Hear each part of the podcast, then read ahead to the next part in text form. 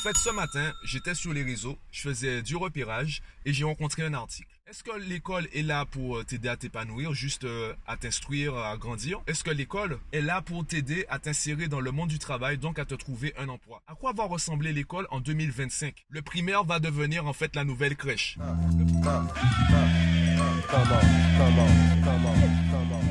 Yo, aujourd'hui je suis inspiré donc je t'enregistre le podcast avant d'aller bosser et non après en fin de journée. En fait ce matin j'étais sur les réseaux, je faisais du repérage et j'ai rencontré un article. Cet article disait que l'éducation nationale, donc la France, s'apprête à supprimer 200 à 300 classes euh, d'école primaire en milieu rural. Donc dans les villages plus ou moins isolés de, la France, il y aura 200 à 300 classes primaires de supprimer. Ça rentre dans la logique des classes multiniveaux, etc.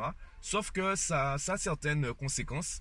Et en lisant l'article, je me suis posé la question du coup à quoi va ressembler l'école en 2050. Puis en prenant du recul, très rapidement ce matin, j'ai pas pris beaucoup de recul, hein, j'avais très peu de, place pour le faire. Je me suis dit, vu la vitesse à laquelle le gouvernement qu'on a actuellement fait les choses organise les changements, 2050 c'est trop loin. À quoi va ressembler l'école en 2025 Dans à peine euh, à peine 6 ans. À quoi va ressembler l'école française? Et avant de répondre à la question, je pense qu'il est intéressant de revoir l'histoire rapidement et d'analyser le contexte dans lequel on est actuellement. Je vais te reprendre euh, rapidement les propos de Franck Lepage dont j'ai partagé la conférence euh, avant hier ou euh, le jour d'avant, je sais plus. Donc si tu veux retrouver la conférence, regarde les descriptions des podcasts de la semaine. Il disait entre autres que à une certaine époque, la France est en pleine reconstruction. Donc il y avait une très forte demande de la part des entreprises. Du coup, on a ouvert les portes d'entrée de l'école. L'école, c'est un peu comme un entonnoir. T'as beaucoup de personnes, voilà, comme on dit, beaucoup d'appelés, peu d'élus. Sauf que ouvrir les portes d'entrée, c'est pas spécialement ouvrir les portes de sortie. Ce n'est pas proportionnel. C'est vrai que s'il y a plus de personnes à l'entrée, il y aura certainement plus de personnes à la sortie. Par contre, quel pourcentage? Avec le temps, l'offre a surpassé la demande. Le besoin des entreprises n'était pas aussi fort que l'offre faite par la société on a davantage de diplômés que de postes disponibles pour ce diplôme-là. Du coup, on a commencé à réfléchir au nouveau rôle de l'école. Est-ce que l'école est là pour euh, t'aider à t'épanouir, juste euh, à t'instruire, à grandir? Ou est-ce que l'école a un rôle professionnel? Est-ce que l'école est là pour t'aider à t'insérer dans le monde du travail, donc à te trouver un emploi? Si l'école est là pour t'aider à trouver un emploi, donc à te former pour un emploi particulier, eh bien certaines personnes estiment que les entreprises ont leur mot à dire, que les entreprises sont les mieux placées pour euh, orienter les programmes scolaires. Donc en fonction de la demande, on va établir l'offre. Tu peux le voir au niveau de, l'université, au niveau des formations professionnelles.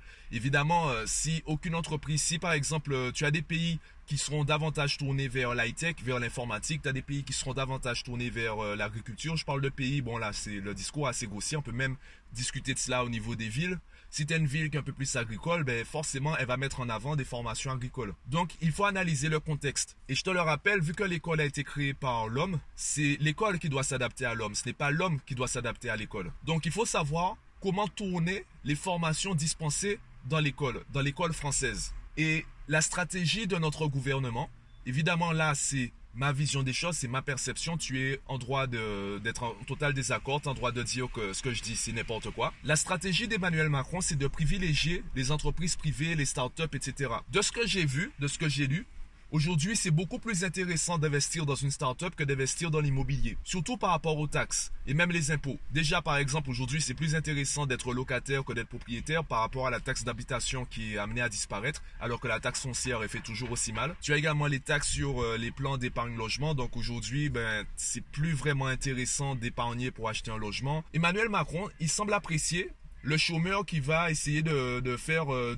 qui va développer, qui va créer un statut d'auto-entrepreneur pour essayer de faire des petits trucs à côté. Donc même s'il gagne pas grand chose, s'il arrive à gagner la moitié de ses allocations chômage en plus ou la moitié de son euh, RSA en plus, Emmanuel Macron va davantage apprécier cette personne qui a cette initiative et va l'encourager à augmenter, à augmenter sa valeur du coup, à grossir son offre pour que son activité en tant qu'auto-entrepreneur puisse dépasser le montant de ses allocations chômage ou de son RSA. Donc Emmanuel Macron va davantage apprécier ceux qui prennent des initiatives, les startups, les entreprises, même si elles échouent, même si elles disparaissent. Il va privilégier celui qui échoue mais qui continue à essayer, plutôt que celui qu'on va qualifier d'assisté. Alors que dans les chiffres, on sait très bien, euh, c'est prouvé mathématiquement, la France n'est pas championne de l'assistanat et les assistés ne coûtent pas tant d'argent que ça par rapport euh, aux fraudes fiscales ou par rapport euh, ben, à tous les cadeaux qu'on fait aux riches. Bref, ça c'est un autre débat, c'est un autre podcast. Du coup, également, tu peux le constater par rapport, par exemple, à la vente des péages. Tu as beaucoup de décisions qui sont prises concernant la privatisation de certains services. Et l'école, on tend vers une privatisation de l'école. Ça veut dire quoi une privatisation de l'école? Je me rappelle en 2007 voire 2008, à Fouillol, il y avait une grève des ATER. ATER pour, je crois, attaché temporaire d'enseignement et de recherche. En gros, ce sont des personnes qui préparent un doctorat, donc des personnes qui ont déjà un bac plus, euh, minimum bac plus 5, donc bac plus 6, bac plus 7, voire bac plus 8, qui aident des enseignants-chercheurs ou autres. Et ce sont des personnes qui ont un très fort diplôme et qui étaient payées moins que le SMIC. Je pense toujours qu'elles sont toujours euh, moins payées que le SMIC. En gros, c'est le poste que personne ne veut. Ce sont des personnes qui ont trois fois plus de diplômes que toi et qui gagnent trois fois moins que toi. Et durant cette grève, il y a des personnes qui se sont approchées, des personnes qui sont soit vacataires ou contractuelles et qui ont dit, ben, en fait, nous aussi on souffre. Parce que qu'est-ce qui se passe dans les établissements du second degré? Un vacataire qui passe une année complète dans un établissement, on doit le titulariser. L'établissement est obligé de le titulariser. Donc, qu'est-ce que les chefs d'établissement font? Ils vont garder le vacataire pendant, imaginons que l'école, euh, l'année scolaire, c'est 10 mois. Ils vont garder le vacataire 9 mois et 20 jours. C'est pas grave pour les 10 derniers jours.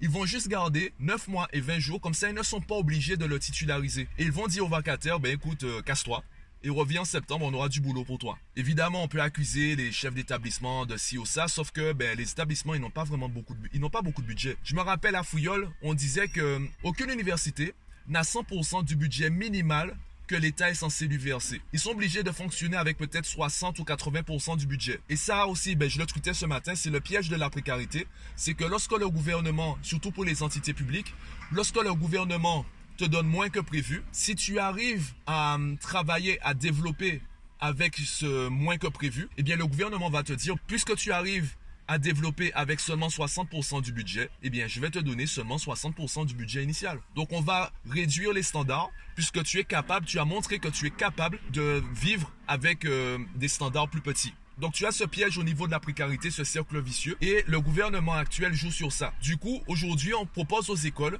de fonctionner davantage avec des vacataires et des contractuels plutôt que des postes, plutôt que des professeurs titularisés. Et il y a une nouvelle tendance également qui se développe de plus en plus, qui est de plus en plus populaire, surtout dans ces villages reculés, donc dans ce milieu rural, ce sont les écoles hors contrat, surtout au niveau du primaire. Dans les villages reculés où il y a très peu de professeurs, très peu de, de, de médecins, très peu en fait de vie sociale, où tout le monde se connaît, le maire c'est vraiment ton voisin. C'est pas un mec que tu vois seulement à la télé, c'est un mec à qui tu dis bonjour tous les jours pendant que tu achètes ton croissant. Dans ces villages reculés, les parents se réunissent et ils créent eux-mêmes une école.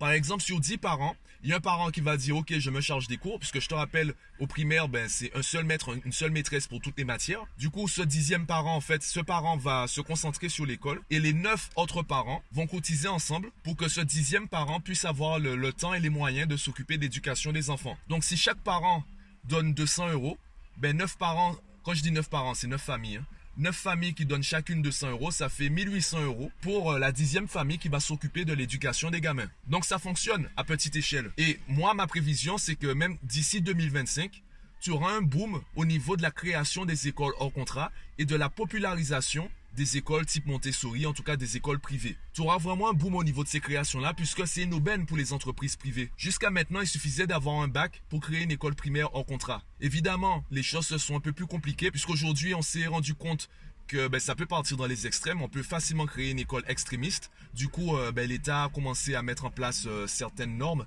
certaines conditions. En tout cas, ça reste possible. Donc pour une entreprise, pour un entrepreneur qui sait faire les choses et qui sait manipuler les textes de loi, c'est vraiment une aubaine pour lui, une opportunité de créer son école aujourd'hui. Donc j'estime qu'en 2025, il y aura vraiment un boom au niveau de la création de ce type d'école. Et d'ici 2030, voire 2035, il y aura pratiquement un revirement de situation. Il y aura davantage d'enfants inscrits dans des écoles privées, dans des écoles hors contrat, voire au CNED, que d'enfants dans l'école publique. Pourquoi? Parce que les écoles privées, les écoles hors contrat, peuvent faire de la publicité, peuvent faire du marketing. Elles peuvent mettre en avant la qualité de leur pédagogie. De la même façon, on commence à s'intéresser à l'évaluation des professeurs dans l'école publique. Parce que les professeurs se rendent compte qu'ils sont meilleurs que d'autres. Qu'il y a vraiment des taux de performance, des indicateurs de performance à étudier. Et les écoles privées peuvent se permettre ça. Tu peux le voir au niveau du soutien scolaire. C'est aujourd'hui un argument marketing de dire j'ai 100% de réussite au bac, que 80% de mes bacheliers ont une mention. Aujourd'hui, on peut parler librement dans les, structures privées. On peut parler librement de notre taux de réussite. Donc imagine une école privée qui dit 90% de mes élèves sont diplômés et heureux, sont épanouis. Les 10% restants, ben en fait, euh, ben, c'est ceux qui viennent d'arriver.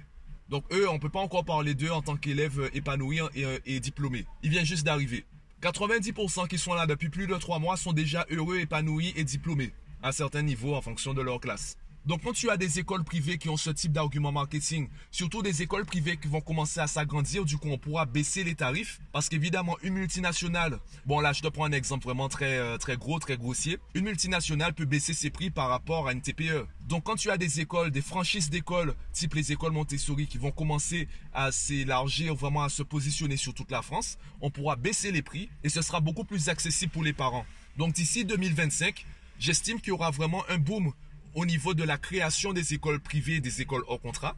Et d'ici 2030-2035, il y aura un revirement de situation. On verra des écoles publiques qui seront en galère, des lycées qui seront un peu plus vidés. Parce que je te rappelle que on a commencé avec la suppression des notes à l'école primaire. Ça s'est déjà popularisé au collège. Ça va arriver au lycée. Lycée, on a déjà supprimé les filières. Donc il y aura vraiment en fait un flou artistique au niveau de l'insertion professionnelle, au niveau de l'orientation. Je te le rappelle, les notes sont euh, supprimées. Par contre, il y a toujours des points. Publiquement, il n'y a plus de notes. Par contre, par exemple pour le brevet, on va pas donner le brevet à tout le monde. Il faut bien qu'il y ait des personnes qui aient le brevet, des personnes qui n'aient pas le brevet. Et je me rappelle d'ailleurs une phrase de Franck Lepage qui parlait de l'égalité des chances. Et disait que égalité et chance, ça ne peut pas être dans la même phrase. Je te donne un exemple simple. Si tout le monde gagne au loto, eh bien, on ne peut pas dire j'ai eu de la chance. Mais non, si tout le monde a gagné au loto, c'est pas de la chance. Quand on parle de chance, il n'y a pas d'égalité.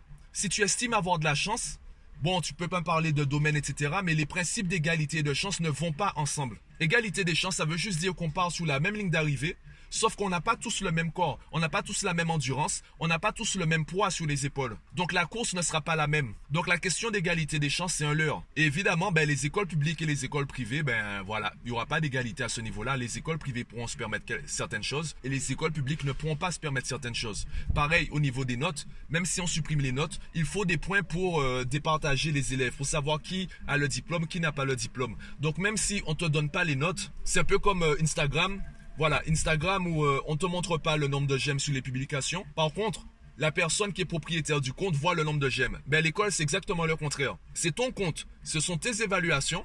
Tout le monde voit tes notes, sauf toi. Donc, à l'intérieur de l'école, en back-office, on verra les points et toi, tu verras pas les notes. Bon, c'est intéressant puisque normalement, les chefs d'entreprise ne verront pas les notes non plus. Par contre, ils verront les diplômes. Donc, toi, tu peux rater le bac sans connaître les notes qui t'ont empêché d'avoir le bac. Par exemple, là, je donne vraiment un exemple grossier. Donc bon, tu auras tous ces, tout ce méli-mélo de, de, réformes qui vont entrer en jeu. Et pour euh, revenir au contexte de départ, l'école française en 2025, je pense qu'au niveau du primaire, le primaire va devenir en fait la nouvelle crèche. Le principe des crèches, c'est que ce sont des entreprises privées qui euh, embauchent des personnes, je ne sais pas si elles sont assimilées, euh, assimilées fonctionnaires, euh, voilà, d'utilité publique, je ne sais pas. En tout cas, ce sont des entreprises privées qui proposent un service public. Et il y aura des dérives que tu connais déjà actuellement au niveau des crèches, euh, les patrons qui détournent l'argent, des, des, crèches qui ferment, du coup les parents sont laissés à l'abandon parce que ben il y a plus d'argent, machin, du personnel qui veut travailler mais il y a plus les moyens. Du coup, c'est dès maintenant qu'il faut commencer à réfléchir puisque vu que c'est une aubaine pour les entrepreneurs, ben les personnes qui ont cette empathie, les personnes qui ont cette intention, euh, cette bonne intention de bien faire les choses, c'est maintenant qu'il faut commencer à réfléchir à comment créer ses propres écoles primaires, les professeurs, les pardon, les parents qui pourront déjà se réunir pour créer leur propre système, anticiper déjà les choses. Et ça, ça va arriver très fort. Ça va arriver très fort, très vite. Et euh, bon, évidemment, c'est ma prévision. Tu sais, c'est comme la météo. La météo, elle ne se trompe pas. La météo, elle donne sa prévision. Évidemment, entre-temps, les choses peuvent changer. Donc, il se peut que je dise ça. Ben, en fait, il se peut déjà que j'ai raison, sauf que ce sera pas en 2025, ce sera en 2020, ou ce sera en 2030 ou en 2050. Donc, ça, c'était mon avis, c'était mon opinion, mon estimation. Dis-moi si tu es d'accord ou non. Donne-moi ton opinion si, euh, si, avais, si tu en as une sur le sujet. Donne-la moi sur la plateforme de ton choix. Et moi, je te dis à demain pour un nouvel épisode.